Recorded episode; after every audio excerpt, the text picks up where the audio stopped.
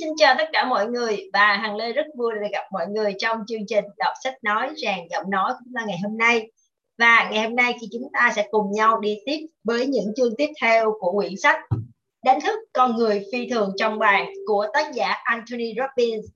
Và những ngày gần đây, những buổi đọc gần đây thì chúng ta đã cùng nhau đi đến những kỹ thuật, đi trực tiếp vào những kỹ thuật để có thể giúp chúng ta có thể tìm hiểu được về điểm mạnh, điểm gọi là thay đổi những cái mô thức của mình thay đổi những ngôn từ và thay đổi cách thức chúng ta sử dụng và giao tiếp với chính bản thân mình. Và khi các bạn áp dụng vào những quy tắc của Anthony Robbins thì bởi vì chính ông là một hình mẫu cho chính chúng ta về những cái điều ông thực hiện những điều ông muốn nói và những điều ông đã làm.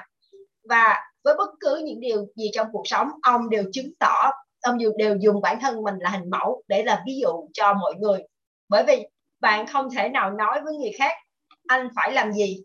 Mà bạn chỉ có thể làm hình mẫu và người khác sẽ noi theo bạn. Nếu như họ cảm thấy đây là một hình mẫu tốt và họ muốn neo, noi theo, chính chúng ta chỉ có thể thay đổi chính mình. Chúng ta không thể thay đổi bất cứ một người nào khác. Và nhưng mà thường thì chúng ta lại mong muốn người khác thay đổi. Chúng ta mong muốn mọi thứ xung quanh mình thay đổi. Mà người chúng ta lại không chịu thay đổi lại là mình. Và rõ ràng rằng bạn, chính bản thân mình, đôi khi mình còn không bắt được mình thay đổi thì làm sao mà bắt người khác, đúng không ạ? Cho nên chính chúng ta phải trở thành hình mẫu sẽ trở thành ví dụ cho chính mình. Và khi đó chúng ta sẽ thay đổi được người khác. Và để không mất thời gian thì chúng ta sẽ cùng nhau đọc tiếp những chương tiếp theo. Và nếu có thời gian hoặc nếu như các bạn mong muốn chúng ta sẽ cùng nhau à, uh, tóm gọn lại quyển sách này hoặc là sẽ có những cái trao đổi thì chúng ta sẽ cùng nhau trao đổi về quyển sách này sau các bạn nhé. Tiếp theo xin mời các bạn chúng ta cùng vào phần đọc sách của ngày hôm nay. Xin mời ạ. Chương 16 Những quy tắc cho một cuộc sống hạnh phúc Hãy chịu trách nhiệm duy trì một chuẩn mực cao hơn mức kỳ vọng của người khác. Đây là câu trích dẫn của Henry Ward Beecher. Ở chương trước, bạn đã xây dựng một hệ thống thứ bậc các giá trị để xác định và hoàn thiện hướng đi cho cuộc đời mình. Nhưng có đạt được các giá trị đó hay không còn phụ thuộc vào quy tắc sống của bạn. Niềm tin về việc gì phải xảy ra để bạn thấy mình thành công, hạnh phúc hoặc có những trải nghiệm yêu thương. Bạn có thể xem hạnh phúc là điều ưu tiên. Nhưng nếu quy tắc để có được hạnh phúc là mọi sự buộc phải diễn tiến theo những gì bạn đã lên kế hoạch, thì tôi đảm bảo rằng sẽ chẳng thể nào trải nghiệm được giá trị này thường xuyên bởi cuộc sống là chuỗi những sự kiện khác nhau vì vậy, các quy tắc phải được tổ chức theo cách có thể cho phép ta nghi, nghi ta cho, cho phép ta thích nghi, phát triển và tận hưởng. Giữ vai trò như là thẩm phán tối cao và bồi thẩm đoàn, những quy tắc cá nhân sẽ xác định cho ta cách hành xử theo một giá trị nào đó hay không. Tuy nhiên, hầu hết chúng ta có những quy tắc không phù hợp để định nghĩa về thành công sáng tạo, an toàn, sự thông minh và những điều khác nữa. Lý do đơn giản là những quy tắc điều khiển phản ứng của ta trong từng giây phút cuộc sống được thiết lập theo tùy hứng cá nhân, giống như những yếu tố khác thuộc hệ thống điều khiển. Các quy tắc là kết quả của việc cắt ghép lộn xộn những ảnh hưởng mà ta từng trải qua. Trên thực tế, khi hình thành những giá trị mới, chúng ta đồng thời cũng phát triển những niềm tin làm cơ sở xây dựng những giá trị đó. Vì vậy, các quy tắc liên tục được bổ sung. Với việc bổ sung nhiều quy tắc hơn, ta thường có xu hướng bóp méo, khái quát hóa và xóa bỏ những quy tắc cũ. Những quy tắc định hướng cuộc đời bạn hôm nay, liệu sau này có còn thích hợp với bạn không? Những quy tắc đã giúp bạn trong quá khứ, nay có khiến cho bạn mệt mỏi bạn có mang theo quy tắc không phù hợp nào kể từ thời tấm bé. Bất kỳ kẻ ngốc nào cũng có thể tạo ra quy tắc và mọi kẻ ngốc đều sẽ ghi nhớ nó. Đây là câu trích dẫn của Henry David Thoreau. Quy tắc là phím tắt của não bộ. Chúng giúp ta nhận biết rõ về hệ quả của những hành động ta thực hiện. Nhờ đó ta có thể nhanh chóng xác định ý nghĩa của sự việc và những điều ta nên làm khi ai đó mỉm cười với bạn, nếu bạn phải mất thời gian để giải nghĩa hành động đó, thì cuộc sống của bạn sẽ bị hỏng phí cả đi rồi. Nhưng thay vào đó, quy tắc ngay lập tức cho bạn biết khi người khác cười với bạn, điều đó có nghĩa là họ đang vui hoặc họ là người thân thiện, hay có lẽ là họ thích bạn. Nếu ai đó câu mày, một số người sẽ cho rằng người này đang trong tâm trạng bực bội và nên tránh xa anh ta tuy nhiên, những người khác có thể sẽ có những quy tắc khác. Nếu ai đó hiện đang không vui, thì ta cần phải giúp họ thay đổi trạng thái. Tiếp theo, hằng xin mời các bạn đến với lộn xộn hay hoàn hảo. Một ngày nọ, cô bé đến gần cha và hỏi một câu rất thú vị. Cha ơi, làm sao mà mọi thứ dễ dàng trở nên lộn xộn vậy? Lộn xộn là thế nào, con yêu? Người cha hỏi lại cha biết mà khi mọi việc không hoàn hảo ấy. Nhìn bàn học của con kìa, đồ vật ở khắp nơi. Tối qua con đã rất vất vả để làm cho nó hoàn hảo. Vậy mà mọi thứ chẳng ở yên. Chúng lại nhanh chóng bừa bộn. Cô bé nói, hãy hãy cho cha xem khi mọi thứ hoàn hảo thì trông thế nào. Người cha yêu cầu cô con gái, cha xem đây, thế này mới là hoàn hảo nhưng nó sẽ không duy trì mãi như vậy. Vừa nói, cô bé vừa minh họa bằng cách di chuyển mọi thứ trên kệ vào vị trí riêng biệt. Nếu cha di chuyển hộp màu này của con lại đây, hai gang tay thì sao? Chuyện gì sẽ xảy ra? Không, cha ơi, bây giờ thì nó lộn xộn rồi. Nó phải được đặt cho ngay ngắn, chứ không bị xô lệch theo cách mà cha đặt nếu cha chuyển cây bút chì sang bên cạnh thì sao? Ông hỏi tiếp. Bây giờ thì cha lại làm nó lộn xộn nữa rồi. Cô bé trả lời. Còn nếu mở một phần cuốn sách này ra thì sẽ thế nào? Ông tiếp tục. Cũng lộn xộn luôn. Cô bé nói. Người cha quay sang cô gái và nói. Con yêu à không phải là mọi thứ dễ dàng trở nên lộn xộn đâu mà bởi vì còn có nhiều cách để làm cho chúng lộn xộn, trong khi chỉ có một cách để làm cho nó hoàn hảo mà thôi. Trích từ Step to an Ecology of Mind của tác giả Gregory Basterson hầu hết chúng ta tạo ra rất nhiều cách để cảm thấy tồi tệ, nhưng chỉ có một vài cách giúp cảm thấy thật sự tốt đẹp. Tôi không hề ngạc nhiên trước việc nhiều người bị chính những quy tắc của họ làm cho tổn thương. Như thể họ có một mạng lưới đường liên lạc thần kinh rộng lớn và rối rắm, dẫn đến những trạng thái mà họ muốn tránh. Song lại có rất ít đường liên lạc kết nối với niềm vui.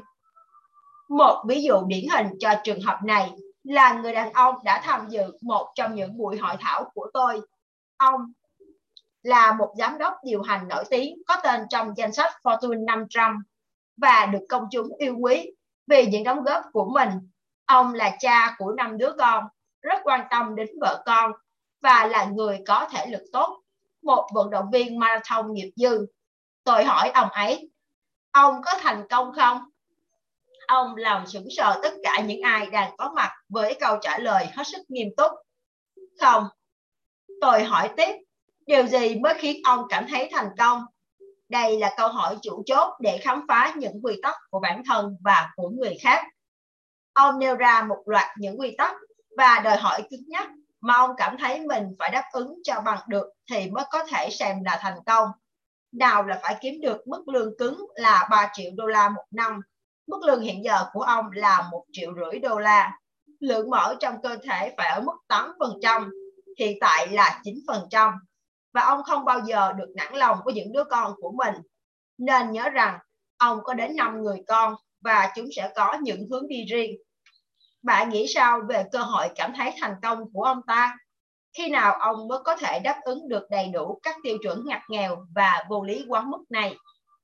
Trong khi đó, một người đàn ông khác lại thu hút sự chú ý của chúng tôi bởi vẻ phấn khích, năng động ở anh.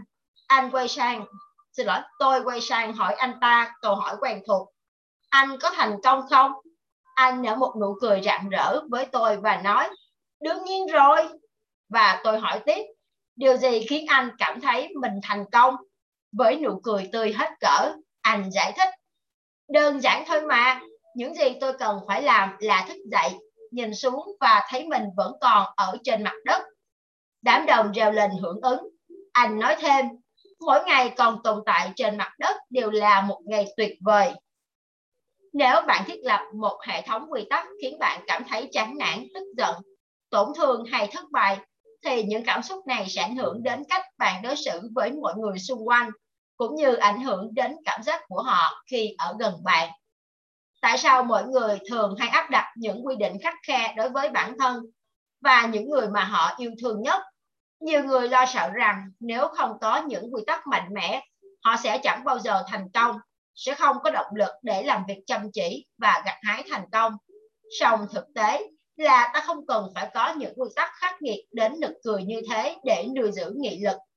Nếu một người đặt cho mình những quy tắc quá khắc khe, họ sẽ sớm nhận ra rằng dù có làm tốt thế nào, họ cũng không thể chiến thắng và bắt đầu cảm thấy mình vô dụng. Chắc chắn, chúng ta đều muốn phát huy sức mạnh của mục tiêu, sức hấp dẫn của tương lai tươi đẹp để đẩy mình tiến về phía trước. Nhưng chúng ta cũng phải đảm bảo có những quy tắc cho phép mình vui vẻ bất cứ khi nào mình muốn. Hãy để cho những quy tắc thúc đẩy bạn, chứ đừng kìm hãm bạn.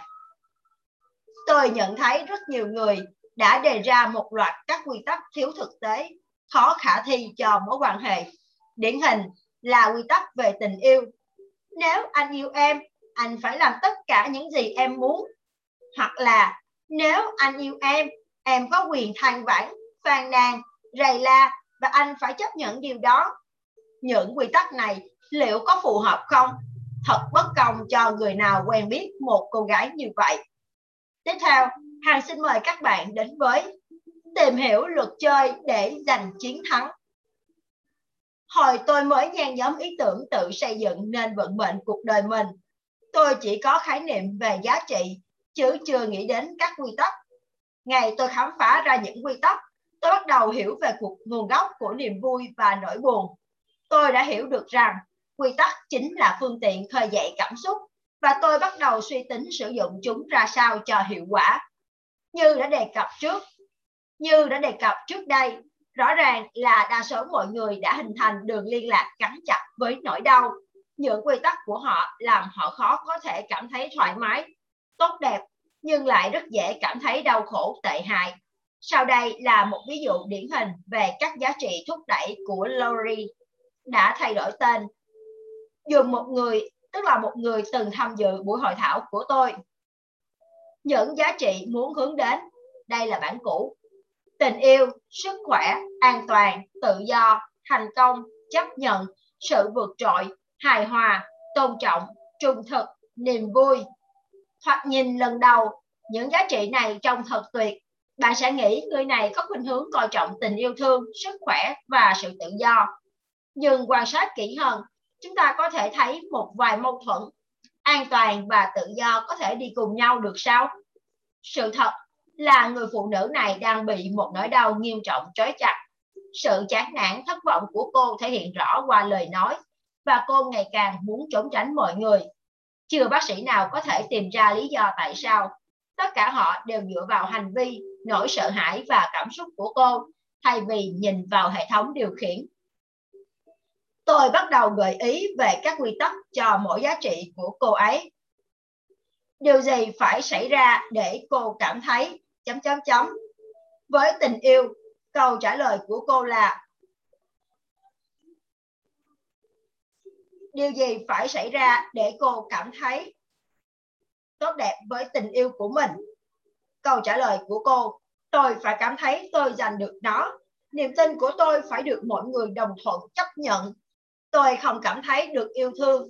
Nếu tôi không phải là người hoàn hảo tôi phải là một người mẹ một người vợ tuyệt vời.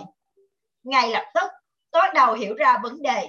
Tình yêu là nguồn vui bất tận là giá trị cao nhất trong danh sách của cô tuy nhiên những quy tắc cô đưa ra lại không cho phép bản thân cô cảm thấy hài lòng trừ khi những tiêu chuẩn phức tạp những điều mà ngay cả cô cũng không thể kiểm soát được được đáp ứng nếu để tình cảm của mình phụ thuộc vào sự chấp nhận của người khác, thì ta sẽ chẳng thể nào thường xuyên cảm nhận được hạnh phúc. Mỗi người có ý kiến và niềm tin khác nhau, nên sẽ có rất nhiều cách khiến ta cảm thấy đau buồn. Vậy, làm thế nào để biết được các quy tắc thúc đẩy hay kiềm hãm chúng ta? hãy căn cứ vào ba đặc điểm sau. Một, quy tắc kiềm hãm là những quy tắc phức tạp không thể đáp ứng. Hai, quy tắc được xem là kiềm hãm khi nó bắt buộc người khác, môi trường, vân vân những yếu tố ngoại cảnh vốn nằm ngoài tầm kiểm soát phải thỏa mãn theo yêu cầu của bạn. 3. Quy tắc kiềm hãm chỉ gợi mở cho bạn vài cách để cảm thấy vui vẻ, nhưng rất nhiều cách để cảm thấy tệ hại. Laurie dường như bị điều khiển bởi cả ba đặc điểm của quy tắc kiềm hãm. Phải cảm thấy niềm tin của cô được mọi người chấp nhận, phụ thuộc vào môi trường bên ngoài hay ý kiến của người khác để cảm thấy hạnh phúc. Có rất nhiều cách khiến cô khó chịu, nhưng không có một cách nào rõ ràng để làm cô cảm thấy hài lòng. Sau đây là quy tắc mang lại giá trị như Laurie mong muốn. Những quy tắc và giá trị muốn hướng đến. Cũ. Tình yêu, tôi phải cảm thấy mình giành được nó. Niềm tin của tôi phải được chấp nhận. Tôi không thể thấy mình được yêu thương nếu tôi không hoàn hảo. Tôi phải là một người mẹ, một người vợ tuyệt vời. Về sức khỏe, thực đơn ăn kiêng của tôi phải thật hoàn hảo, tuân thủ những tiêu chuẩn khắc khe. Tôi hoàn toàn không còn chịu đựng những đau đớn về thể xác. Tôi phải cảm thấy mình khỏe mạnh hơn bất kỳ ai tôi từng quen biết và là tấm gương điển hình trong việc duy trì sức khỏe tốt. Về an toàn, mọi người đều phải thích tôi, mọi người tôi gặp đều phải tin tưởng tôi là người tốt chắc chắn không xảy ra chiến tranh hạt nhân. Số tiền tôi hiện đang có trong tài khoản phải nhiều hơn nữa. Về mặt tự do, tôi phải kiểm soát được nhu cầu, thời gian, chi phí của mình. Tôi phải vững mạnh về tài chính để không phải sống dưới áp lực tiền bạc. Theo bạn, khả năng Lori có thể trải nghiệm được một trong những giá trị ấy là nhiều hay ít? những quy tắc và giá trị cần tránh theo bản cũ. Bị hắt hủi, tôi cảm thấy bị bỏ rơi nếu ai đó không có cùng niềm tin với tôi hoặc có vẻ hiểu biết nhiều hơn tôi. Về mặt thất bại, tôi cảm thấy thất bại nếu ai đó không tin tôi là người tốt hoặc khi tôi thấy mình chưa đóng góp đầy đủ cho bản thân và gia đình. Về giận dữ, tôi thấy tức giận khi những gì mình làm không được trân trọng khi người ta phán xét tôi trước khi họ kịp biết về tôi. Với những quy tắc này, thật dễ thấy cảm giác khó chịu dễ xảy ra như thế nào và cảm giác vui vẻ khó đạt được ra sao. Bạn có thể tưởng tượng cuộc sống của mình sẽ như thế nào nếu bạn là cô ấy không? Không may là trường hợp của Lori không phải là duy nhất. Ngay cả những nhân vật được xem là thành đạt, có trình độ cao và tầm ảnh hưởng lớn trong xã hội vẫn không cảm thấy hạnh phúc và đủ đầy. Lúc nào cũng vậy, đây là kết quả tất yếu của sự xung đột giữa các giá trị và những quy tắc không phù hợp. Tiếp theo, Hằng xin mời các bạn đến với giải pháp. Giải pháp rất đơn giản. Những gì ta cần làm là thiết lập một hệ thống đánh giá bao gồm những quy tắc khả thi để có thể dễ dàng tìm thấy niềm vui, khó lòng cảm thấy buồn và có thể đưa ta đi đúng hướng. Phải thiết lập lại đường cao tốc thần kinh. Chí ít cũng chí ít lúc đầu cũng giúp ta trải nghiệm niềm vui càng thường xuyên càng tốt. Khi con người lúc nào cũng thấy vui vẻ, họ sẽ có xu hướng đối xử với người khác tốt hơn và có cơ hội phát huy tối đa tiềm năng. Dựa vào những yêu cầu trên, Lori đã đảo thứ tự một vài giá trị và thay đổi hoàn toàn các quy tắc như sau. Những quy tắc và giá trị muốn hướng đến. Bản mới. Tình yêu. Tôi cảm nhận được tình yêu mỗi khi tôi trao đi yêu thương hoặc mở lòng mình để đón nhận yêu thương. Về sức khỏe, tôi khỏe mạnh khi tôi cảm thấy mọi chuyện tuyệt vời làm sao. Về niềm vui, tôi vui vẻ khi tôi tìm thấy điều thú vị trong mọi việc về lòng biết ơn. Tôi cảm thấy biết ơn khi tôi trân trọng tất cả những gì hiện tại tôi đang có. Về tự do, tôi cảm thấy tự do khi tôi sống với niềm tin vững chắc của mình và chủ động tạo ra hạnh phúc cho bản thân. Niềm vui bây giờ đang là một sự ưu tiên. Điều này đã biến đổi trải nghiệm của cô ấy về cuộc sống. Nhưng nổi bật hơn cả là sự thay đổi các quy tắc.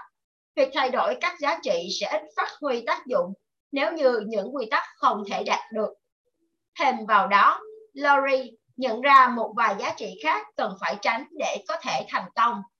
Những quy tắc và giá trị cần tránh theo bạn mới. Tình, xin lỗi, tính tiêu cực. Tôi phải tránh thường xuyên dựa vào sự thừa nhận của người khác để cảm thấy hạnh phúc và thành công. Về sự trì hoãn, tôi sẽ không quá mong đợi sự hoàn hảo từ bản thân và người khác. Và bây giờ là phần việc của bạn hãy dựa vào những giá trị mới mà bạn vừa thiết lập cho mình ở chương trước xây dựng một hệ thống các quy tắc để đạt được những giá trị này trong xã hội có một khái niệm gọi là chủ nghĩa vị chủng enocentricity, tức là chúng ta luôn tin rằng những quy tắc, giá trị và niềm tin của dân tộc mình là những thứ duy nhất đáng giá. Đây đúng là một tư duy rất đổi hạn chế. Mỗi người đều có những quy tắc và hệ thống giá trị khác nhau, không tốt và cũng không tệ hơn so với của bạn. Không tính đến chuyện đúng hay sai, mà quan trọng là chúng thúc đẩy hay kiềm hãm bạn. Tiếp theo, hằng xin mời các bạn đến với hóa giải nỗi phiền muộn do xung đột quy tắc hãy nghĩ về lần gần đây nhất bạn khó chịu với một ai đó thực sự là vì họ hay là vì những gì họ nói họ làm hoặc những gì họ không thể làm trong khi bạn nghĩ rằng họ có thể. Bạn nổi giận với họ hay là tức giận về việc họ đã vi phạm một trong những quy tắc của bạn. Vì vậy, nếu như bạn cảm thấy tức giận hay buồn lòng với ai đó, hãy nhớ rằng do quy tắc của bạn đang làm bạn phiền lòng chứ không phải do cách hành xử của họ. Nhận thức này sẽ giúp bạn ngừng đổ lỗi bạn có thể vượt qua nỗi buồn rất nhanh bằng cách dừng lại và tự hỏi tôi có đang phản ứng lại tình huống này một cách thông minh không sau đó nói với người đang đứng trước mặt mình những câu đại loại như tôi xin lỗi vì cách hành xử của mình chỉ vì tôi và bạn có những quy tắc khác nhau về việc chúng ta cần làm trong tình huống này. Tôi kỳ vọng rằng nếu bạn tôn trọng tôi, bạn sẽ chấm chấm chấm và sẽ điền hành động ở đây. Tôi biết đó không phải là quy tắc của bạn. Vì vậy, hãy cho tôi biết quy tắc của bạn là gì. Bạn thể hiện sự tôn trọng bằng cách nào? Yêu thương, chăm sóc, quan tâm, vân vân. Khi cả hai đều đã rõ về những gì người kia muốn bạn có thể thỏa thuận với họ hãy hỏi họ rằng bạn có sẵn sàng điền cái hành động mới vào đây để làm tôi thấy mình được tôn trọng hay không tôi sẵn sàng điền hành động mới vào đây vì bạn. Bất kỳ mối quan hệ nào, dù trong kinh doanh hay trong cuộc sống cá nhân, cũng có thể ngay lập tức thay đổi chỉ bằng cách làm sáng tỏ các quy tắc của nhau và tạo sự đồng thuận thực hiện. Làm sao bạn có thể hy vọng thắng trò chơi khi chưa biết luật chơi của nhau? Có khi nào bạn rơi vào tình huống là dù đã biết hết các quy tắc, nhưng những điều không mong đợi lại bất ngờ nảy sinh bạn đang chơi theo luật thì người khác bất ngờ tuyên bố đúng rồi luật là vậy ngoại trừ tình huống này mọi người đều xem quy tắc của mình là đúng và sẽ giận dữ nếu người khác cố tình làm luật hoặc tự ý thay đổi quy tắc xung đột niềm tin và quy tắc là một trong những lý do khiến con người cảm thấy chán nản cuộc sống anh yêu em trừ những lúc em lớn tiếng với anh một vài quy tắc phụ kiểu như thế này nghe có vẻ đơn giản, nhưng có thể gây ra những tổn hại lớn. Cách tốt nhất để đối phó là luôn nhớ rằng quy tắc của bạn không hề dựa trên thực tế. Chúng chỉ là ý kiến cá nhân, chỉ bởi vì bạn sử dụng chúng và có cảm nhận rõ ràng về chúng. Nên không có nghĩa chúng là những quy tắc đúng. Hay tốt nhất, quy tắc phải được thiết lập để thúc đẩy chứ không phải để hủy hoại mối quan hệ nếu bạn muốn kiểm soát cuộc đời nếu bạn muốn làm ăn thuận lợi nếu bạn muốn trở thành một chuyên gia đàm phán tài ba nếu bạn muốn có sức ảnh hưởng lớn tới lũ nhóc nhà bạn nếu bạn muốn gần gũi hơn với người bạn đời của mình thì hãy chắc rằng bạn đã khám phá ra những quy tắc của họ cũng như truyền đạt các quy tắc của bạn đừng hy vọng người khác phải sống tương hợp với những quy tắc của bạn nếu như bạn không truyền đạt chúng rõ ràng và đừng hy vọng điều đó nếu bạn không sẵn sàng thỏa hiệp và sống tương hợp với những quy tắc của họ. Tiếp theo, Hằng xin mời mọi người đến với những quy tắc không thể phá vỡ. Càng nghiên cứu về hành vi con người và sự ảnh hưởng của các quy tắc, tôi càng cảm thấy thích thú với việc có những quy tắc con người không bao giờ vi phạm và có những quy tắc mà con người ta vi phạm thường xuyên. Họ cảm thấy khó chịu mỗi lần như thế, nhưng vẫn chứng nào tật đó. Giống như các giá trị, chúng ta cũng có hệ thống thứ bậc những quy tắc. Có những quy tắc nếu phá vỡ chúng, ta sẽ cảm thấy rất đau đớn. Tuy nhiên, rất hiếm khi ta vi phạm những quy tắc này. Tôi gọi chúng là quy tắc ngưỡng giới hạn, bao gồm những điều mà bạn sẽ chẳng bao giờ làm bởi vì bạn liên kết quá nhiều nỗi đau vào đó. Ngoài ra, còn có những quy tắc mà bạn không muốn phá vỡ. Tôi gọi đó là những tiêu chuẩn cá nhân. Nếu phá vỡ chúng, ta sẽ không cảm thấy vui, nhưng vì lý do nào đó, ta vẫn sẵn sàng vi phạm chỉ trong một thời gian ngắn. Hai quy tắc này thường được phân biệt bằng từ phải và nên. Quy tắc phải làm và không bao giờ được làm là quy tắc ngưỡng giới hạn, còn quy tắc nên và không nên là những tiêu chuẩn cá nhân. Quá nhiều quy tắc phải làm khiến cho cuộc sống trở nên ngột ngạt. Hàng ngày, bạn phải gặp gỡ rất nhiều người với nhiều kiểu tính cách khác nhau. Nếu có quá nhiều quy tắc, bạn sẽ phát điên lên đấy. Và khi có quá nhiều quy tắc phải làm, cơ hội vi phạm chúng là rất cao. Ai mà chẳng có lúc vi phạm nguyên tắc, như vậy bạn sẽ liên tục căng thẳng với quá nhiều việc phải làm, chúng ta sẽ đánh mất lòng nhiệt tình và sự thích thú đối với cuộc sống. Lòng tự trọng cao xuất phát từ cảm giác như thể bạn có sức mạnh điều khiển sự việc, chứ không phải là sự việc điều khiển bạn. Nếu bạn từng trì hoãn việc gì đó, có lẽ bạn đang sử dụng các quy tắc nên, chẳng hạn như tôi nên bắt đầu dự án này, hay tôi nên bắt đầu chương trình tập luyện. Điều gì sẽ xảy ra khi bạn quyết định thay đổi thành tôi phải bắt đầu dự án này hay tôi phải bắt đầu chương trình tập luyện và kiên trì theo đuổi. Quy tắc có thể mở ra cho ta hoàn cảnh phù hợp để trải nghiệm những giá trị mong muốn. Quy tắc có thể thúc đẩy ta vượt qua khó khăn, tạo cơ hội phát triển và mở rộng. Mục tiêu của ta đơn giản là tạo ra sự cân bằng giữa những quy tắc phải làm và nên làm, tận dụng cả hai quy tắc theo hoàn cảnh thích hợp. Bây giờ, hãy kiểm soát các quy tắc của bạn bằng cách trả lời những câu hỏi sau. Một, điều gì làm bạn cảm thấy thành công? Hai, điều gì làm bạn cảm thấy được yêu thương? Ba, điều gì làm bạn cảm thấy tự tin? Bốn, điều gì làm bạn cảm thấy mình xuất sắc trong một lĩnh vực nào đó của cuộc sống? Nhìn lại những quy tắc này và tự hỏi liệu chúng có phải liệu chúng có phù hợp hay không. Những quy tắc tôi đưa ra có khiến tôi cảm thấy khó hài lòng và dễ khó chịu không? Nếu không còn phù hợp, hãy thay đổi tiêu chuẩn của bạn và nghĩ ra các quy tắc thúc đẩy mới. Đề ra các quy tắc sao cho mọi thứ nằm trong tầm kiểm soát của bạn, để ngoại cảnh không phải là yếu tố quyết định bạn vui hay buồn. Chúng ta vừa kết thúc chương 16, những quy tắc cho một cuộc sống hạnh phúc. Và tiếp theo, Hằng xin mời mọi người đến với chương 17, những trải nghiệm tham chiếu, sợi chỉ dệt nên cuộc đời. Khi một trí óc của con người đã mở rộng để chứa đựng một ý tưởng mới, thì nó không thể quay lại kích thước ban đầu nữa. Đây là câu trích dẫn của Oliver Wendell Holmes. Nếu muốn hiểu vì sao người ta hành động như vậy, thì việc xem lại những trải nghiệm tham chiếu quan trọng và có sức ảnh hưởng lớn trong cuộc đời họ sẽ cho chúng ta nhiều manh mối. Người từng trải và chiến thắng nhiều nghịch cảnh, rõ ràng có những trải nghiệm tham chiếu mạnh mẽ, giúp họ xây dựng được sự tự tin vững chắc. Tham chiếu càng đa dạng và chất lượng càng tốt, thì tiềm năng chọn lựa sẽ càng cao. Dù đây là thành phần cơ bản cho niềm tin, nhưng sở dĩ tôi gọi đó là lựa chọn tiềm năng là vì chúng ta thường thất bại trong việc nhận ra những tham chiếu có thể tiếp thêm sức mạnh cho ta.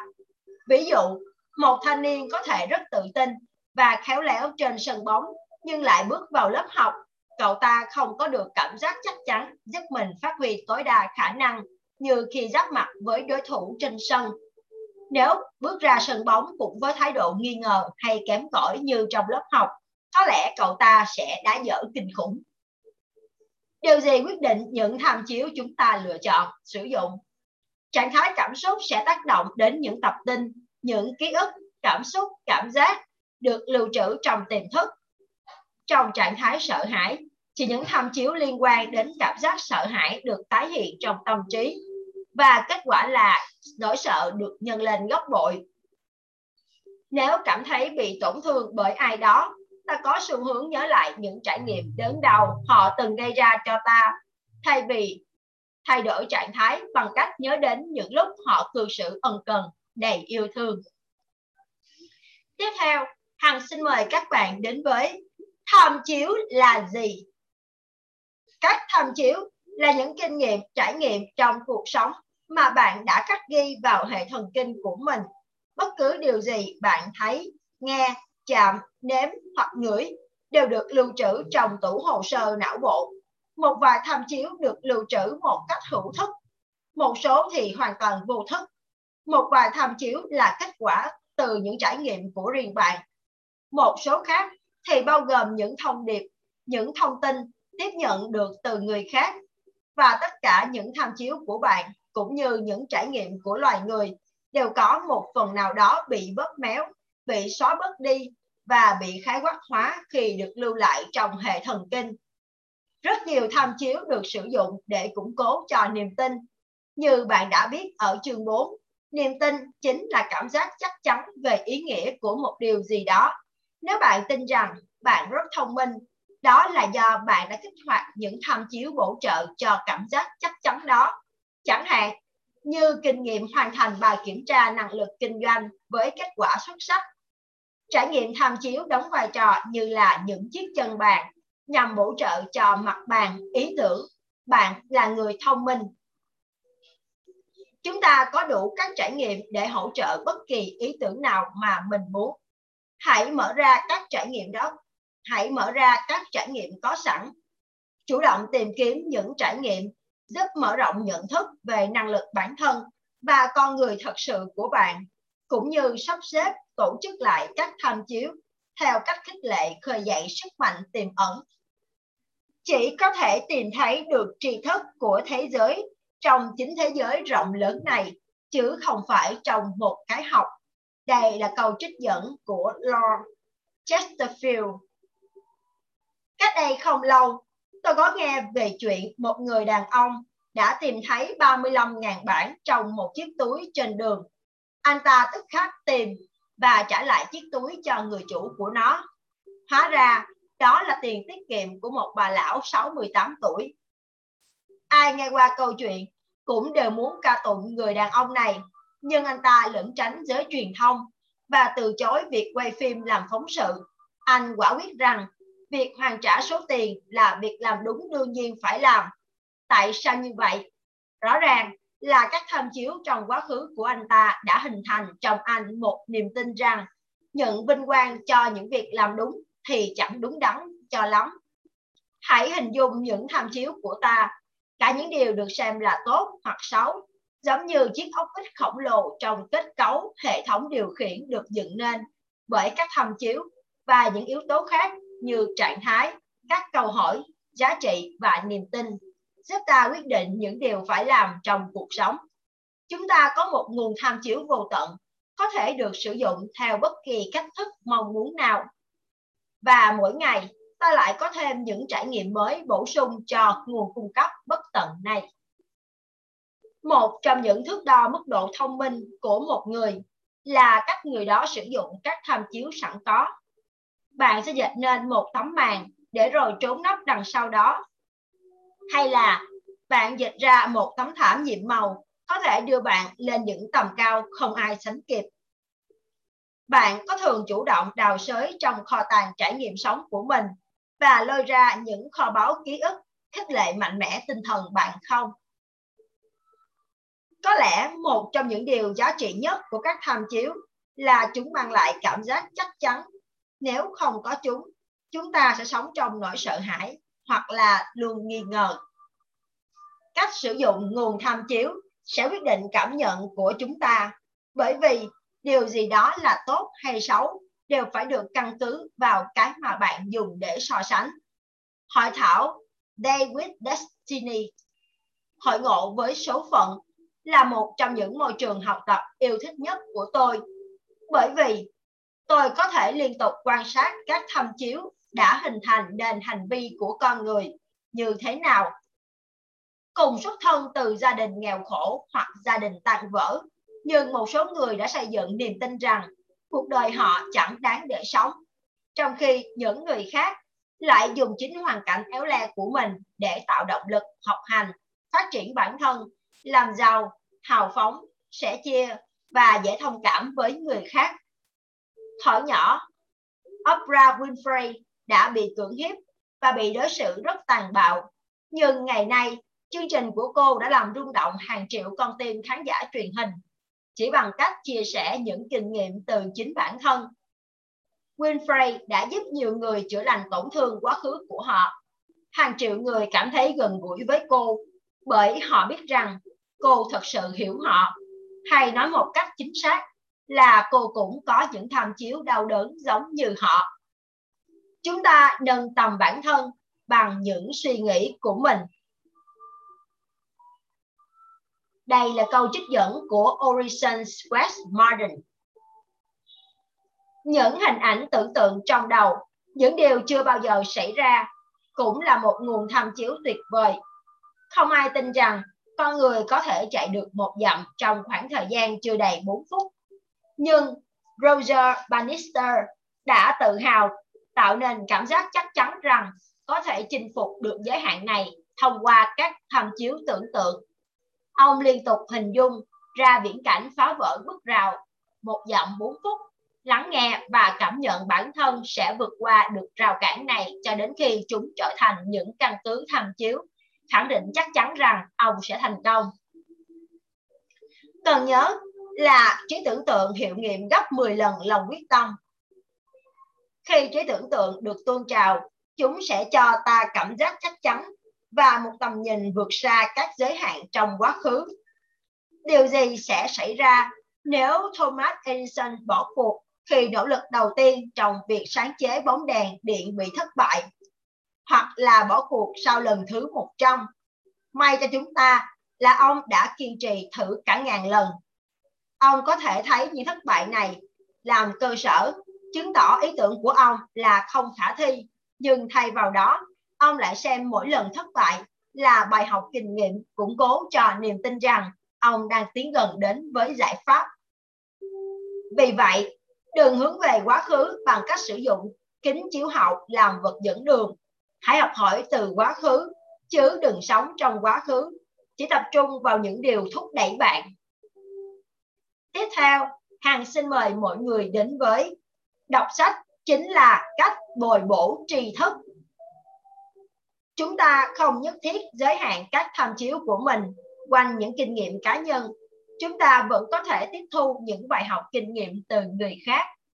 Tôi quan tâm đến những người đã thành công đóng góp cho xã hội và có thể tác động lớn đến cuộc sống của nhiều người khác tôi đã đọc tiểu sử của những người thành công và thấy rằng dù xuất thân từ hoàn cảnh hay điều kiện như thế nào, khi họ có niềm tin vững chắc và liên tục cống hiến, thì cuối cùng thành công cũng sẽ đến với họ.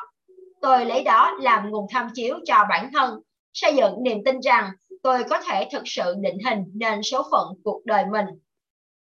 Không cần phải đi sâu vào cô tịch như người nhập định để khám phá về vẻ đẹp và sức mạnh của việc nuôi dưỡng chiếc rương kho báu đầy những ký ức và tham chiếu tưởng tượng.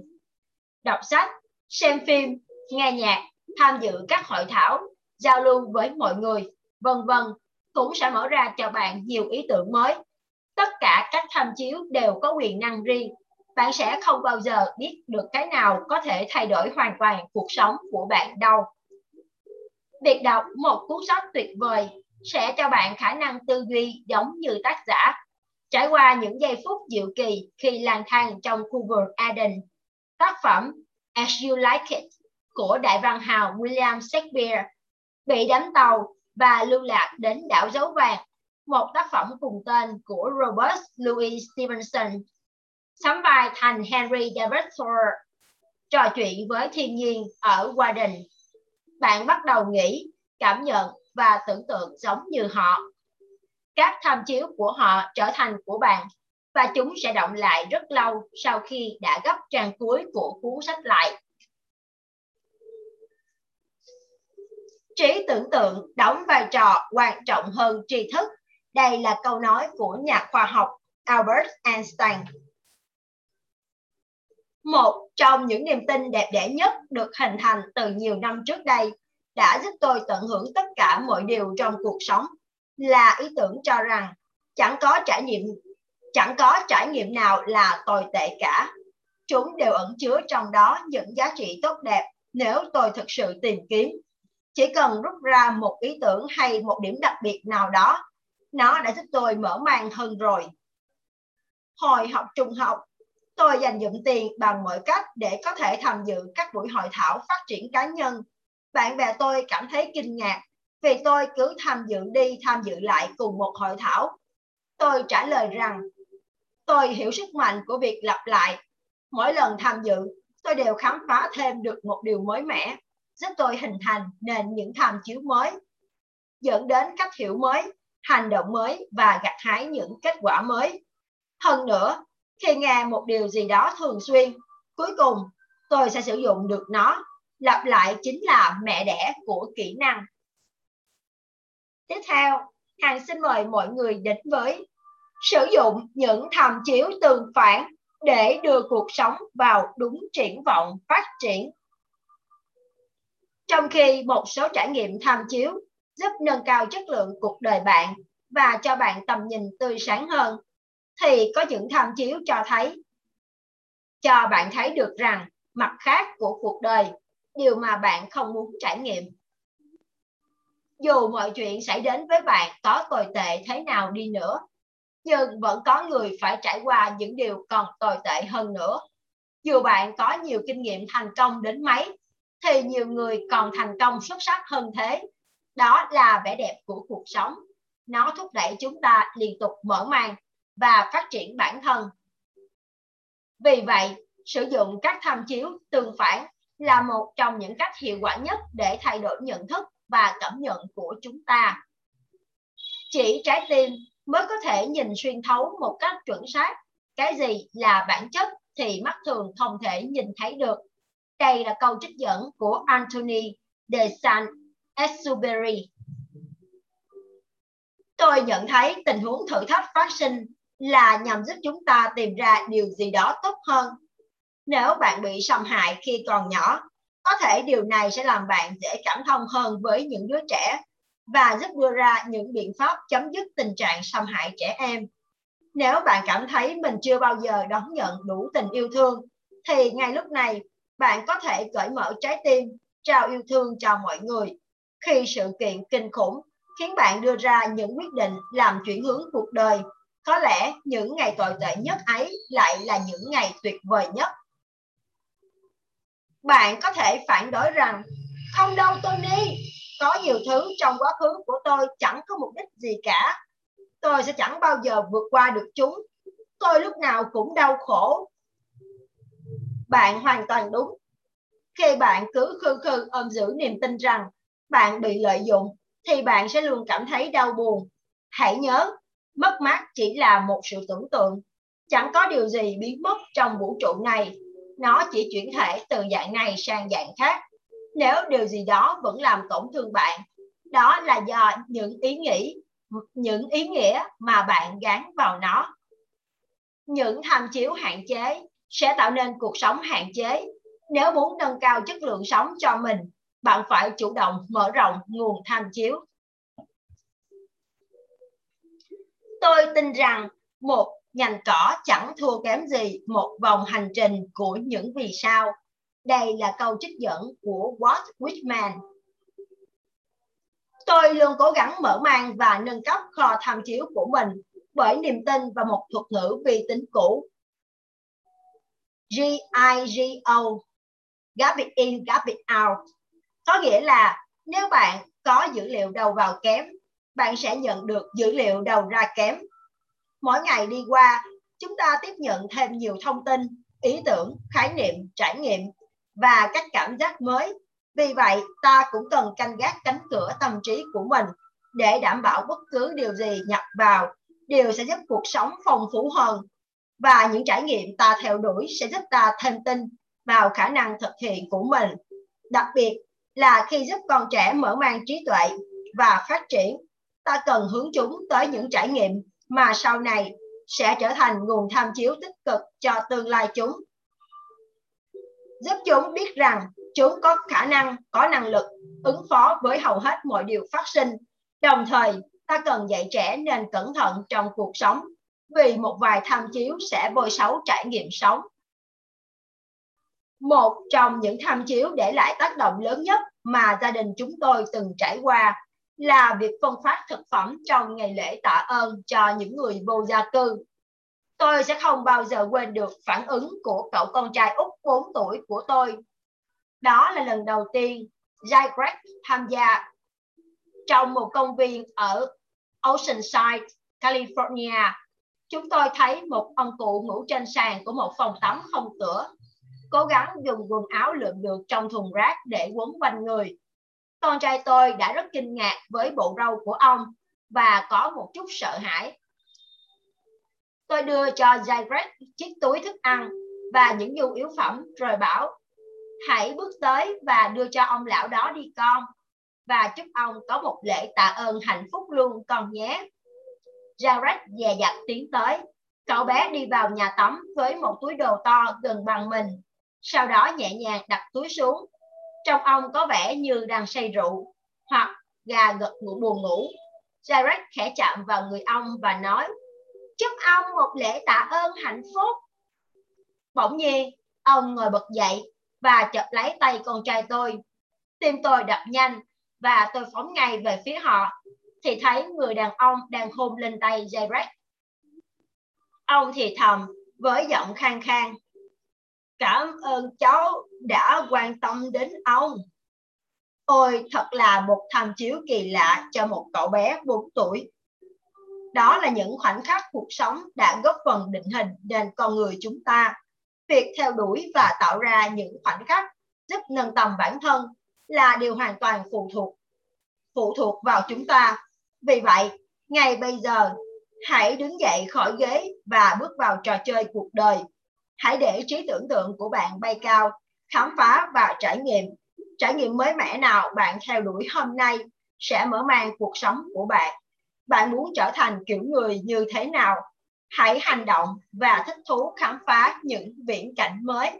Đến đây thì chúng ta vừa kết thúc chương 17, những trải nghiệm tham chiếu, sợi chỉ dệt nền cuộc đời. Và tiếp theo, Hằng xin mời mọi người đến với chương 18, nhận dạng bản thân, bí quyết để phát triển. Sẽ không có điều gì vĩ đại được thực hiện nếu không có những con người vĩ đại và con người chỉ vĩ đại khi họ quyết tâm trở nên vĩ đại. Đây là câu nói của Charles de Gaulle. Không có dấu vết gì trên thân thể anh ta. Chính quyền Trung Quốc giam cầm anh ta trong một căn phòng nhỏ hẹp suốt hơn 20 tiếng, nhưng họ không đánh đập hay tra tấn anh. Thậm chí họ còn mời anh hút thuốc. Và sau một cuộc đối thoại lịch sự, G đã nắm trong tay một tài liệu viết tay của anh, kể chi tiết về những bất công và sự thối nát bằng hoại của lối sống Mỹ. Đại diện tiêu biểu của chủ nghĩa tư bản. Hơn thế nữa, bài viết của vị quan chức quân đội Mỹ này còn được truyền phát đến doanh trại của anh ta và những doanh trại khác. Anh cũng tiết lộ cả những bí mật quân sự, khai báo về những đồng đội đang bị giam cầm cùng và ra sức tố cáo chính tổ quốc của mình. Điều gì đã khiến người đàn ông này thay đổi hoàn toàn quan điểm và gỡ bỏ những niềm tin đã gieo vào lòng anh suốt một thời gian dài? Điều gì đã khiến anh từ bỏ những giá trị cốt lõi mà trước đó anh nắm giữ, để rồi giờ đây xoay sang cộng tác với đối phương? điều gì có thể tạo ra một sự chuyển đổi hoàn toàn trong suy nghĩ cảm xúc và hành động của một cá nhân? Câu trả lời nằm ở sự thay đổi nhận dạng bản thân. Bây giờ thì anh ta đang hành động theo hình ảnh con người mới của mình. Ở chương 14 chúng ta đã thấy niềm tin có sức chi phối cách nhìn nhận, đánh giá của chúng ta như thế nào. Niềm tin dẫn lối chúng ta đến những kết luận, gợi mở cho ta cảm nhận và biết cần phải làm gì. Có rất nhiều cấp độ niềm tin khác nhau tạo ra những mức độ tác động khác nhau đến chất lượng cuộc sống của chúng ta. Một số khá đặc thù riêng biệt. Ví dụ niềm tin của bạn về một người bạn nào đó sẽ quyết định cách bạn nghĩ và cảm nhận về hành vi của anh ta. Nếu bạn biết đó là người dễ mến, thì thậm chí hiện giờ anh ta có cáu giận, bạn cũng sẽ không băn khoăn về mục đích cuối cùng của anh.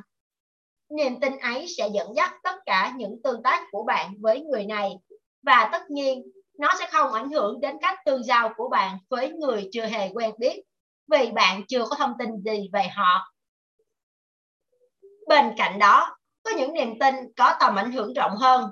Tôi gọi chúng là những niềm tin phổ quát, global belief. Chẳng hạn, những niềm tin về con người nói chung sẽ ảnh hưởng không chỉ đến cách bạn cư xử với bạn bè mình, mà với tất cả những ai bạn gặp. Những niềm tin này sẽ tác động mạnh mẽ đến sự nghiệp, mức độ tin cậy, cuộc sống hôn nhân, vân vân. Tuy nhiên, còn một dạng niềm tin nữa mạnh mẽ hơn hết đó là niềm tin cốt lõi, là màn lọc cuối cùng cho toàn bộ nhận thức của ta.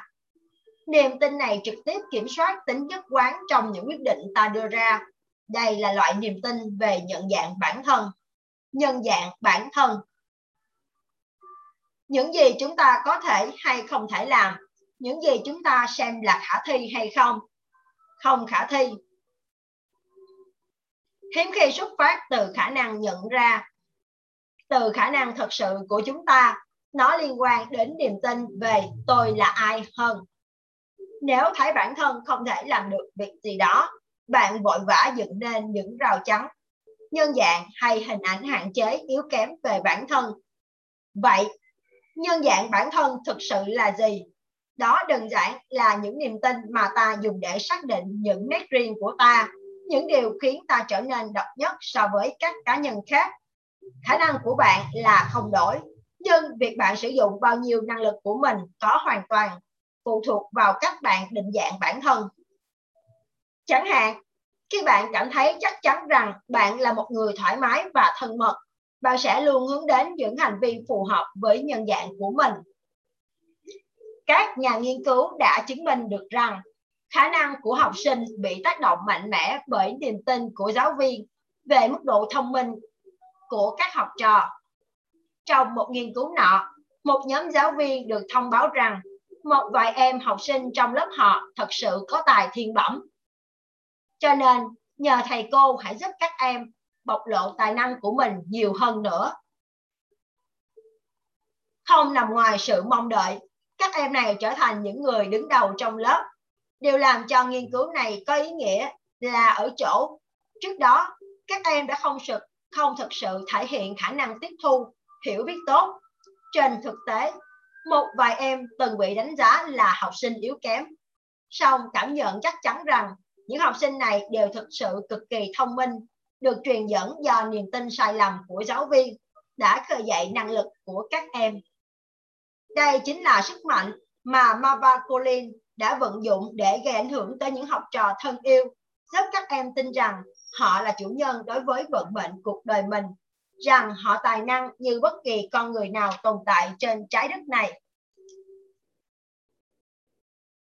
Bướng bỉnh là hệ quả của đầu óc nông cạn. Đây là câu trích dẫn của Ralph Waldo Emerson. Thay đổi bản thân, thay đổi bản chất con người được xem là một việc làm bất khả thi. Câu trả lời, tôi là thế đấy, là một cụm từ giết chết những ước mơ, tuyên bố rằng vấn đề là mãn tính và không thể thay đổi. Người nào tin mình nghiện ma túy thì chắc chắn anh ta vẫn có thể thay đổi, dẫu khá là khó khăn. Trong khi đó, Người nào tin bản thân mình là một tên nghiện, anh ta sẽ thường sớm tái nghiện, thậm chí sau nhiều tuần hay nhiều tháng cai nghiện. Tại sao lại như vậy? Đó là do anh ta tin đó chính là con người anh ta. Thêm vào đó, do đổ lỗi sự nghiện ngập của mình cho điều gì đó anh ta không thể kiểm soát. Tôi là thế đấy. Thay vì đối mặt với thực tế rằng sử dụng ma túy là một quyết định chủ ý, cho nên việc từ bỏ nhận dạng sai lầm, nhân dạng sai lầm này có thể còn đau đớn hơn cả tác động hủy hoại của ma túy. Vậy, nguyên nhân nào dẫn đến tình trạng định dạng sai lạc như vậy? Tất cả chúng ta đều muốn có cảm giác chắc chắn. Mọi người thường hay sợ hãi về những gì mình không biết, nên muốn đối phó với những nỗi đau đã biết hơn là những nỗi đau mà mình không biết. Tuy nhiên, sống trong một thế giới không ngừng thay đổi, những mối quan hệ mới xác định lại vai trò công việc, môi trường biến đổi, dòng chảy liên tục của thông tin mới. Có một điều mà tất cả chúng ta đều xem như không đổi, đó là ý thức về nhân dạng bản thân. Nếu không biết mình là ai, làm sao ta có thể quyết định nên làm gì? Làm thế nào ta hình thành nên những giá trị, gây dựng niềm tin hay thiết lập những nguyên tắc sống? Làm thế nào ta đánh giá được một việc là tốt hay xấu? thách thức lớn nhất đối với người nhận thức mình là một tên nghiện là anh ta sẽ thay đổi nhân dạng bản thân mình thành cái gì trở thành người đã cai nghiện. Điều này không hề thay đổi nhân dạng anh ta nó chỉ đơn thuần mô tả tình trạng của anh ở thời điểm hiện tại. Nó vẫn tiếp tục hướng anh ta tập trung vào ma túy như một cách để xác định tôi là ai.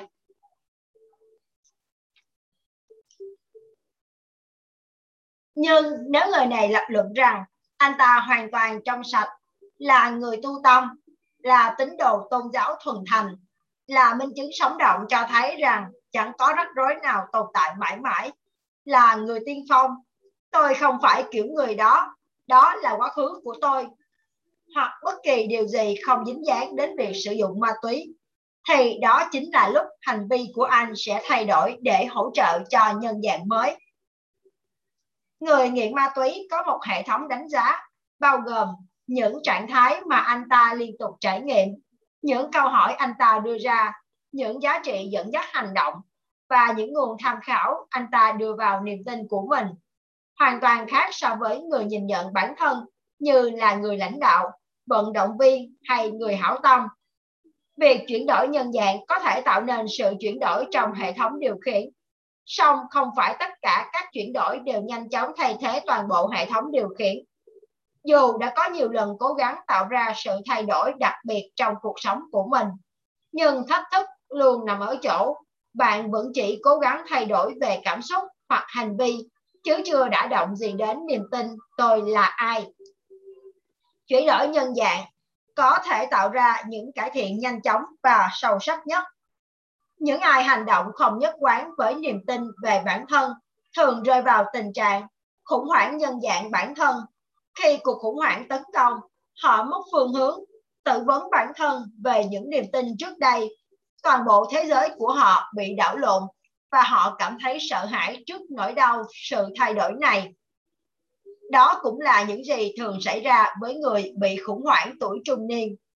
Thông thường, những người này vẫn xem mình còn trẻ một số tác nhân bên ngoài như việc trông già đi, lời nhận xét từ bạn bè, tóc bạc, vân vân khiến họ lo sợ phải đối diện với nhân dạng mới mà mình không mấy hứng thú trải nghiệm. Do vậy, họ bắt đầu làm nhiều điều để chứng minh mình vẫn còn thanh xuân, mua xe phần khối lớn, thay đổi kiểu tóc, chia tay người bạn đời, thay đổi công việc, vân vân. Nếu họ am hiểu chắc chắn về nhân dạng thật của mình, liệu có trải nghiệm cuộc sống khủng hoảng này hay không? Tôi nghĩ là không. Việc nhân dạng bản thân qua tuổi tác hay diện mạo bên ngoài rõ ràng luôn khiến ta khổ sở bởi những điều này sẽ thay đổi. Nếu chúng ta có một cái nhìn rộng hơn về tôi là ai, nhân dạng bản thân sẽ không bao giờ là mối đe dọa. Trong tiếng Hoa, từ khủng hoảng, quy gì được kết hợp bởi hai ký tự. Một ký tự có nghĩa là mối nguy hiểm và một ký tự kia là cơ hội. Đây là câu trích dẫn của John F. Kennedy. Tiếp theo, Hằng xin mời mọi người đến với Tôi là ai? Có rất nhiều cách để mô tả về bản thân thông qua trạng thái cảm xúc, nghề nghiệp, địa vị, thu nhập, vai trò, hành vi, những vật sở hữu, tín ngưỡng, vẻ bề ngoài, quá khứ và thậm chí qua cả những gì chúng ta không phải là như thế. Tôi không phải là một kẻ bỏ cuộc. Nhân dạng của bạn bè cũng có xu hướng ảnh hưởng đến chúng ta. Thường thì khi bạn tin họ là người như thế nào, đó cũng là sự phản ánh niềm tin của bạn về chính mình. Nếu họ đáng yêu và nhạy cảm, thì khả năng lớn là bạn cũng nhìn nhận bản thân mình tương tự như vậy. Để trả lời cho câu hỏi tôi là ai, việc giữ mình trong trạng thái đúng là rất quan trọng. Bạn cần phải cảm thấy thư thái, an toàn và hiếu kỳ khám phá. Hãy hít thở sâu, thư giãn, giữ cho trí óc thoải mái để sẵn sàng tìm hiểu, không sợ hãi, không băn khoăn, không tìm kiếm sự hoàn hảo. Nếu không, thì nỗi sợ hãi và do dự về nhân dạng bản thân sẽ khơi dậy những câu trả lời không thích hợp. Chỉ cần hỏi tôi là ai, viết xuống câu trả lời và sau đó hỏi lại lần nữa. Mỗi khi hỏi xong, hãy viết xuống tất cả những ý tưởng bề nổi xuất hiện trong tâm trí và tiếp tục đào sâu hơn nữa, đào sâu, đào sâu hơn nữa. Cứ hỏi cho đến khi tìm ra lời mô tả nào mà bạn cảm thấy có sức thuyết phục mạnh mẽ nhất. Đâu là bản chất con người bạn. Bạn dùng những ẩn dụ nào để miêu tả về bản thân? Bạn đóng vai trò gì? Tôi tư duy nghĩa là tôi tồn tại đây là câu nói của Rand Descartes. Bây giờ, hãy dành chút thời gian để trả lời câu hỏi đã làm cho các triết gia mọi thời đại, từ Socrates đến Sartre. Phải trăn trở, tôi là ai? Hãy nhớ rằng, nhân dạng chỉ là những gì giúp phân biệt bạn với người khác. Nếu cần tạo ra một tấm căn cước thể hiện bạn thực sự là ai, trên đó sẽ ghi những gì? Những mô tả về ngoại hình diện mạo của bạn những thành tựu cá nhân cảm xúc niềm tin tư cách khát vọng phương chồng sống khả năng bây giờ hãy nhìn lại những gì bạn đã viết phần bạn mô tả về bản thân thực chất chính là câu chuyện cuộc đời bạn. Bạn cảm thấy thế nào? Hãy trân trọng con người bạn, cảm nhận những cảm xúc sâu sắc có được qua nhận thức này.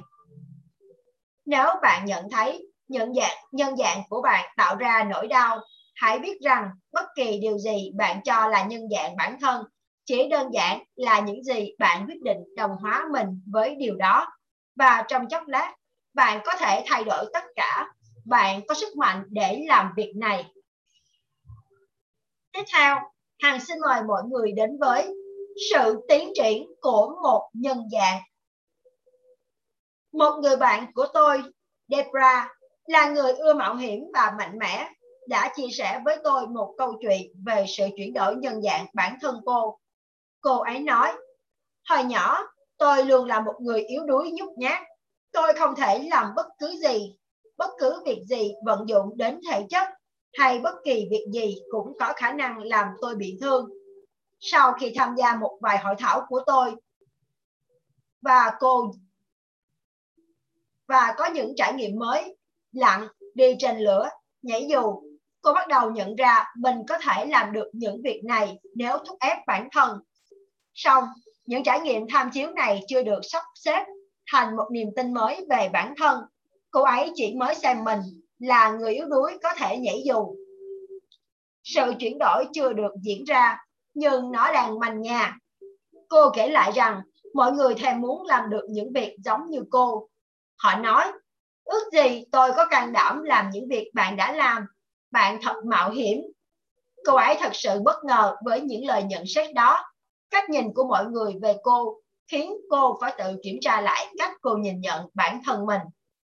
Debra nói, cuối cùng tôi bắt đầu liên kết nỗi đau với hình ảnh một người yếu đuối.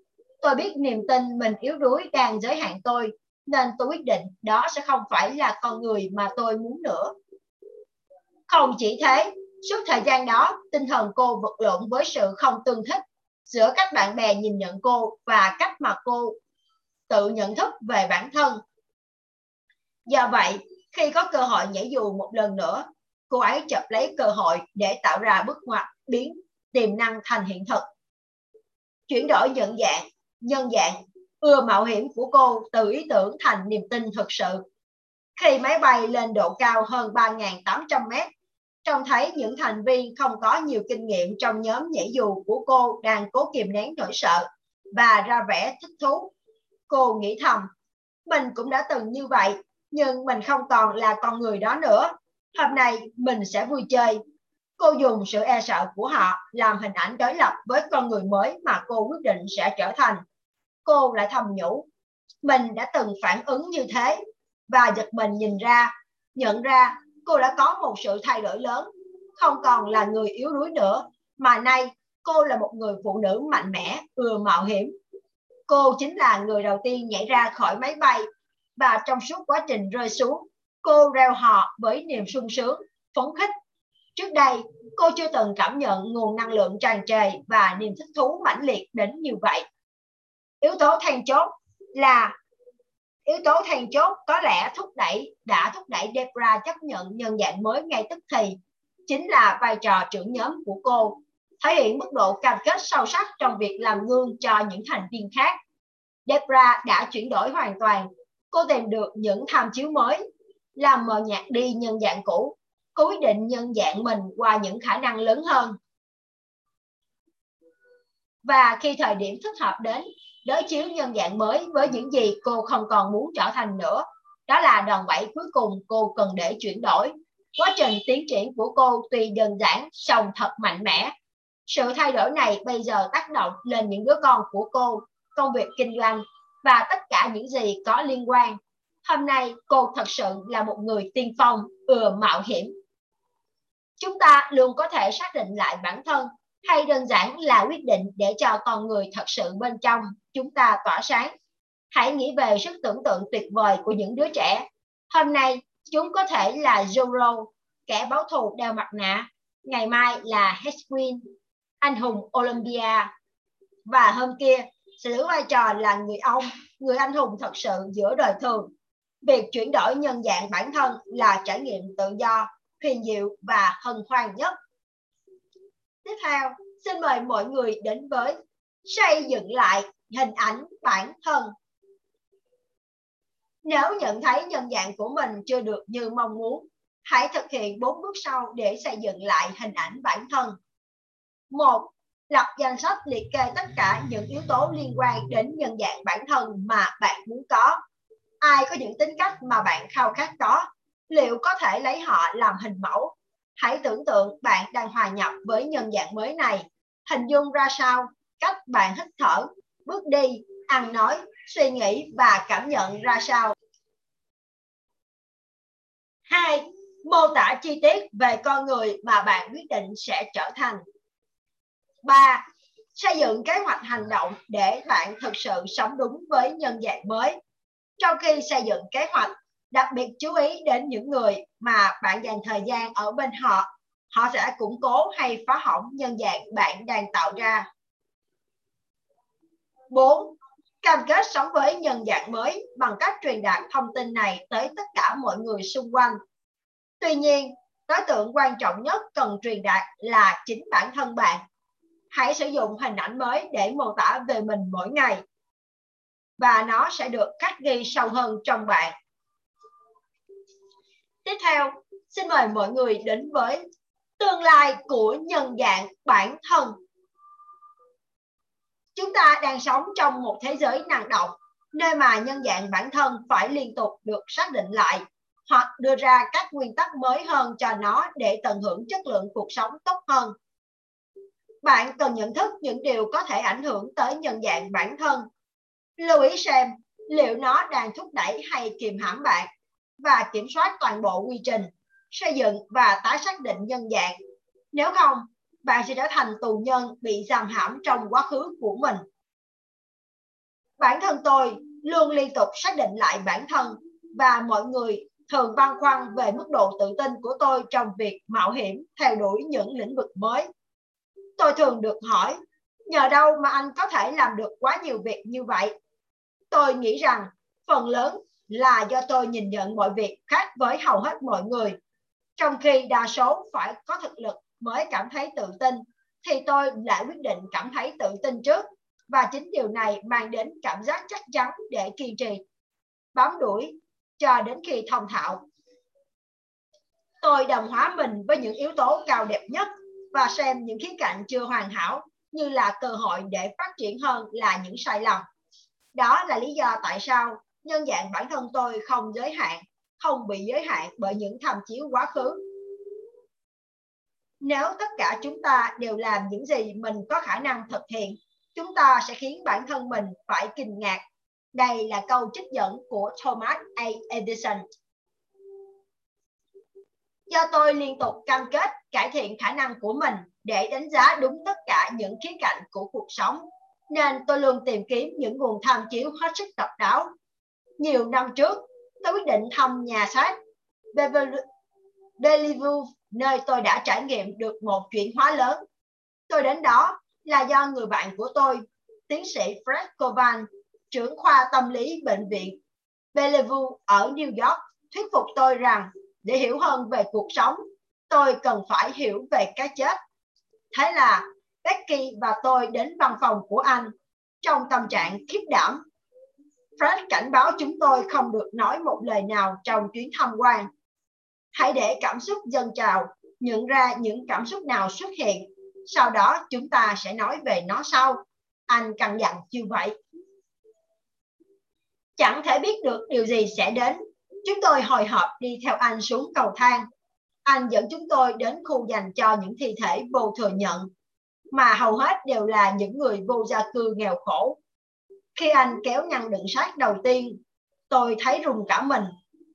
Người người này đang ở gần tôi, nhưng tôi sớm cảm thấy có sự chống vắng thế nào đó. Becky phát rung lên khi cô ấy nghĩ mình thấy cơ thể này đang chuyển động. Fred bảo rằng những gì Becky trải nghiệm là bình thường. Ai cũng e sợ trước những cơ thể bất động, không còn nhịp đập của sự sống. Khi anh mở từng ngăn kéo tiếp theo, cảm giác đó lại xuất hiện lần nữa và lần nữa. Không có ai ở đây, thân thể đang nằm đây, nhưng không có người nào. Sau khi chết, những người này vẫn có cùng cân nặng như khi họ còn sống. Nhưng họ, tinh hoa, linh hồn hay bất kỳ tên gọi nào đã thực sự không còn hiện hữu ở đây nữa. Chúng ta không phải là cơ thể của chúng ta, chúng ta cũng không phải là quá khứ hay là những hành vi của chúng ta trong hiện tại. Trải nghiệm này làm tôi cảm thấy vô cùng biết ơn về món quà thiêng liêng của cuộc sống. Đột nhiên, tôi nghĩ ngay đến những người gặp khiếm khuyết về thể chất. Trong họ khỏe khỏe mạnh chưa kìa. Những hình ảnh tương phản như vậy nhắc nhở chúng ta rằng chúng ta vẫn còn may mắn biết nhường nào. Những cảm nhận trong đời tôi có cơ hội được chuyển thành ngôn từ trong lần gặp gỡ với Wade Ông nhắc đến một ý mà đã giúp lột tả hết những cảm nhận của tôi. Chúng ta không phải là những con người có trải nghiệm tâm linh, mà chúng ta là những thực thể tâm linh trải nghiệm cuộc sống con người. Nhân dạng bản thân là nền tảng của trải nghiệm đó Tôi tin nhân dạng thực sự của chúng ta là điều gì đó không thể định nghĩa và vĩ đại hơn những gì có thể miêu tả. Chúng ta là tâm hồn, là linh hồn. Một khi chúng ta hành động với nhân thức, với nhận thức mình là những con người có linh hồn, chúng ta sẽ không rơi vào những trò chơi hòng chia rẽ gia đình nhân loại. Chúng ta sẽ hiểu biết với niềm tin sâu sắc rằng chúng ta thực sự kết nối với vạn vật của tạo hóa. mỗi người chúng ta là sự tồn tại hiển nhiên với thẩm quyền vô hạn trên trái đất chúng ta hiện thực hóa sứ mệnh trái đất hiện hữu nơi đây, chúng ta đều là những con người thánh thiện. Đây là câu trích dẫn của Walt Whitman. Lần tới, khi bạn thấy mình nói rằng, tôi không thể làm điều đó, hay, đó không phải là tôi, hãy dành chút thời gian xem xét tác động của những gì bạn nói. Liệu bạn có đang giới hạn quan niệm về bản thân? Nếu có, hãy tận dụng từng cơ hội để mở rộng nhân dạng của bạn hãy dấn thân thực hiện những gì bạn không nghĩ là mình có thể làm và sử dụng những hành động mới ấy như là nguồn tham chiếu mang lại cho bạn cảm giác chắc chắn bạn có thể làm được nhiều việc hơn bạn nghĩ. Hãy tự hỏi, tôi có thể tốt hơn như thế nào? Tôi sẽ tốt hơn như thế nào? Bây giờ tôi đang trở thành ai? Nghĩ về những giá trị và danh sách ước mơ của bạn. Cam kết với bản thân rằng dù ở trong môi trường nào, tôi cũng sẽ hành động nhất quán giống như người đã đạt được những mục tiêu này. Tôi sẽ thở theo cách này, tôi sẽ di chuyển theo cách này, tôi sẽ ứng đáp với mọi người theo cách này. Tôi sẽ đối xử với mọi người bằng phẩm giá, lòng tôn trọng, lòng cảm thông và tình yêu mà người đó xứng đáng được nhận. Nếu chúng ta quyết định nghĩ, cảm nhận và hành động theo mỗi người mà chúng ta muốn trở thành, chúng ta sẽ trở thành người đó, chứ không phải chỉ hành xử giống họ. Bây giờ, bạn đang tiến đến một bước ngoặt. Đây là cơ hội để bạn đưa ra quyết định cực kỳ quan trọng. Quên đi quá khứ. Bây giờ bạn là ai? Con người mà bạn chọn sẽ trở thành. Đừng nghĩ về con người trước kia. Bây giờ bạn là ai? Bạn quyết định trở thành ai? Chúc bạn vui vẻ với cuộc phiêu lưu khám phá này. Đến đây thì chúng ta vừa kết thúc chương 18, nhân dạng bản thân, bí quyết phát triển và cũng đã kết thúc phần 2 làm chủ hệ thống điều khiển. Và rõ ràng rằng tất cả những chương trong quyển sách này đều là những chương để chúng ta thực hành, để chúng ta có thể tìm đến với cái con người tốt đẹp nhất của mình. Và làm sao chúng ta có thể đánh thức được con người đó? Và chúng ta sẽ đi đến từng điểm nhỏ nhặt trong từng bước nhỏ. Và rõ ràng rằng để chúng ta có thể làm được một việc lớn thì chúng ta phải bắt đầu bằng những việc nhỏ tương tự như một cái câu nói, một câu nói rất là thường xuyên chúng ta phải nghe được, hoặc là một lúc nào đó bạn sẽ được nghe câu nói này, làm sao để bạn ăn hết ăn hết một con voi? Rõ ràng là chúng ta chỉ có thể ăn từng phần nhỏ cho đến khi hết con voi. Việc của chúng ta là vậy. Khi chúng ta muốn có được một cuộc sống, muốn đánh thức được con người phi thường, muốn có một cuộc sống hạnh phúc, thịnh vượng, bình an, hay chúng ta muốn một điều gì đó trong cuộc sống, thì rõ ràng chúng ta phải xây dựng cho mình từng bước nhỏ xây dựng cho chúng ta con người chúng ta muốn trở thành những tố chất, những cái nhân dạng, những cái định hướng, hoặc những cái niềm tin, những cái tính cách mà chúng ta muốn có để trở thành một con người như vậy. Và sau khi chúng ta có được cho mình những điều đó, thì chúng ta phải xác định rằng chúng ta sẽ theo đuổi những điều đó như thế nào. Và chúng ta phải liên tục thay đổi mình, liên tục dấn thân và liên tục cho bản thân mình, cho phép bản thân mình trải nghiệm những cái điều mới. Và chúng ta phải đặt ra cho mình được những tham chiếu. Bởi vì rõ ràng xuyên suốt trong cuộc đời chúng ta sẽ là những cái điều mà chúng ta phải nhìn thấy chúng ta phải tham chiếu, phải so sánh, phải đánh giá, phải đối chiếu. Và khi chúng ta cứ so sánh, đối chiếu, đánh giá với những cái người bên ngoài thì rõ ràng rằng nó làm đi thui chột đi cái khả năng của chúng ta và làm cho chúng ta cảm thấy mình yếu đuối đi. Bởi vì rõ ràng như tác giả có nói là nếu như bạn thấy là bạn đau khổ thì sẽ luôn có những người đau khổ hơn bạn. Và nếu như bạn cảm thấy bạn thành công thì sẽ luôn có người thành công hơn bạn cho nên nếu như chúng ta tìm kiếm sự đau khổ, thì chúng ta sẽ tìm thấy được sự đau khổ. Và nếu như chúng ta tìm thấy sự thành công, chúng ta muốn kiếm, muốn tiến đến sự thành công, thì chúng ta cũng đang tìm kiếm sự thành công. Và việc bạn chọn những cái tham chiếu nào để đi đến với cuộc đời mình sẽ quyết định nên việc bạn sẽ như thế nào. Và sau khi mình đã có những cái tham chiếu, và mình có những cái quy tắc dành cho cuộc sống của mình để, để bạn đạt được những điều đó thì những quy tắc trong cuộc sống cần phải có một điều quan trọng nhất là những quy tắc này phải làm cho bạn cảm thấy hạnh phúc và dễ dàng cảm thấy hạnh phúc nhiều hơn là cái việc làm cho bạn cảm thấy đau khổ. Nếu như bạn đưa ra những quy tắc mà những quy tắc đó chỉ khiến bạn đau khổ thì những quy tắc đó nên được thay đổi và được chuyển đổi. Chúng ta sẽ thay đổi những quy tắc đó khi mà chúng ta đã có một cái thói quen tốt và chúng ta sẽ dần dần thay đổi được những quy tắc cũ và chúng ta sẽ nâng tầm cái quy tắc đó lên. Nhưng ở những bước đầu tiên chúng ta nên xây dựng cho mình những quy tắc mà ở đó chúng ta sẽ trải nghiệm được cái niềm hạnh phúc, niềm vui nhiều hơn là những cái cảm giác khó chịu. Và sau cùng thì chúng ta đã có được cái những cái trải nghiệm, những cái tham chiếu, những cái quy tắc bộ quy tắc tốt cho mình rồi thì chúng ta sẽ nhận dạng bản thân mình như thế nào. Chúng ta có được cái nhân dạng như thế nào? Bởi vì khi chúng ta hình thành cho mình một cái nhân dạng mới và chúng ta tin tưởng vào cái nhân dạng đó và chúng ta quyết định hành động với những cái bước đi mới để có thể thay đổi bản thân mình, thì lúc đó mọi thứ sẽ bắt đầu có sự thay đổi. Còn nếu như chúng ta chỉ đưa ra những cái nhân dạng, hoặc chúng ta nghĩ về cái điều đó, nhưng chúng ta không hành động, không thực hiện, thì rõ ràng cái việc đó sẽ không thể mang lại chúng ta kết quả được. Và với cái quyển sách đánh thức con người phi thường trong bạn của Anthony Robbins, đây không phải là một quyển sách để chúng ta đọc. Mặc dù trong đây có phần ông nói là cái việc đọc sách là một cái nguồn tham chiếu quan trọng. Bởi vì việc bạn đọc sách là việc bạn trải nghiệm cái điều mà tác giả đã trải qua, hoặc bạn đang trải nghiệm cái cảm nghiệm cái điều của tác giả. Nhưng đối với quyển sách này, đây là quyển sách hành động, và hàng cực kỳ cực kỳ mong muốn rằng các bạn sẽ mua quyển sách này về để các bạn có thể đọc chi tiết nó và trải nghiệm từng điều trong đó. Khi bạn thật sự muốn, mong muốn thay đổi và thật sự muốn đánh thức con người phi thường trong mình và khi bạn, chỉ có khi nào bạn trải nghiệm và bạn thực hành nó, thì từng cái điều một chúng ta có thể làm chưa tốt. Nhưng chúng ta kiên trì kiên trì từng lần một, từng lần một, chúng ta ăn từng mảnh từng mảnh một của con của con voi. Và đến một lúc nào đó chúng ta sẽ ăn hết được con voi. Và như kiến tha lâu sẽ có ngày đầy tổ, thì chắc chắn rằng bạn sẽ thành công ở một thời điểm nào đó. Và đặc biệt khi bạn quyết định bạn sẽ thành công. Và đến đây thì phần đọc sách nói tràn giọng nói chúng ta ngày hôm nay cũng đã kết thúc rồi xin cảm ơn tất cả mọi người và hẹn gặp lại mọi người ở trong lần đọc sách tiếp theo. Xin chào và hẹn gặp lại.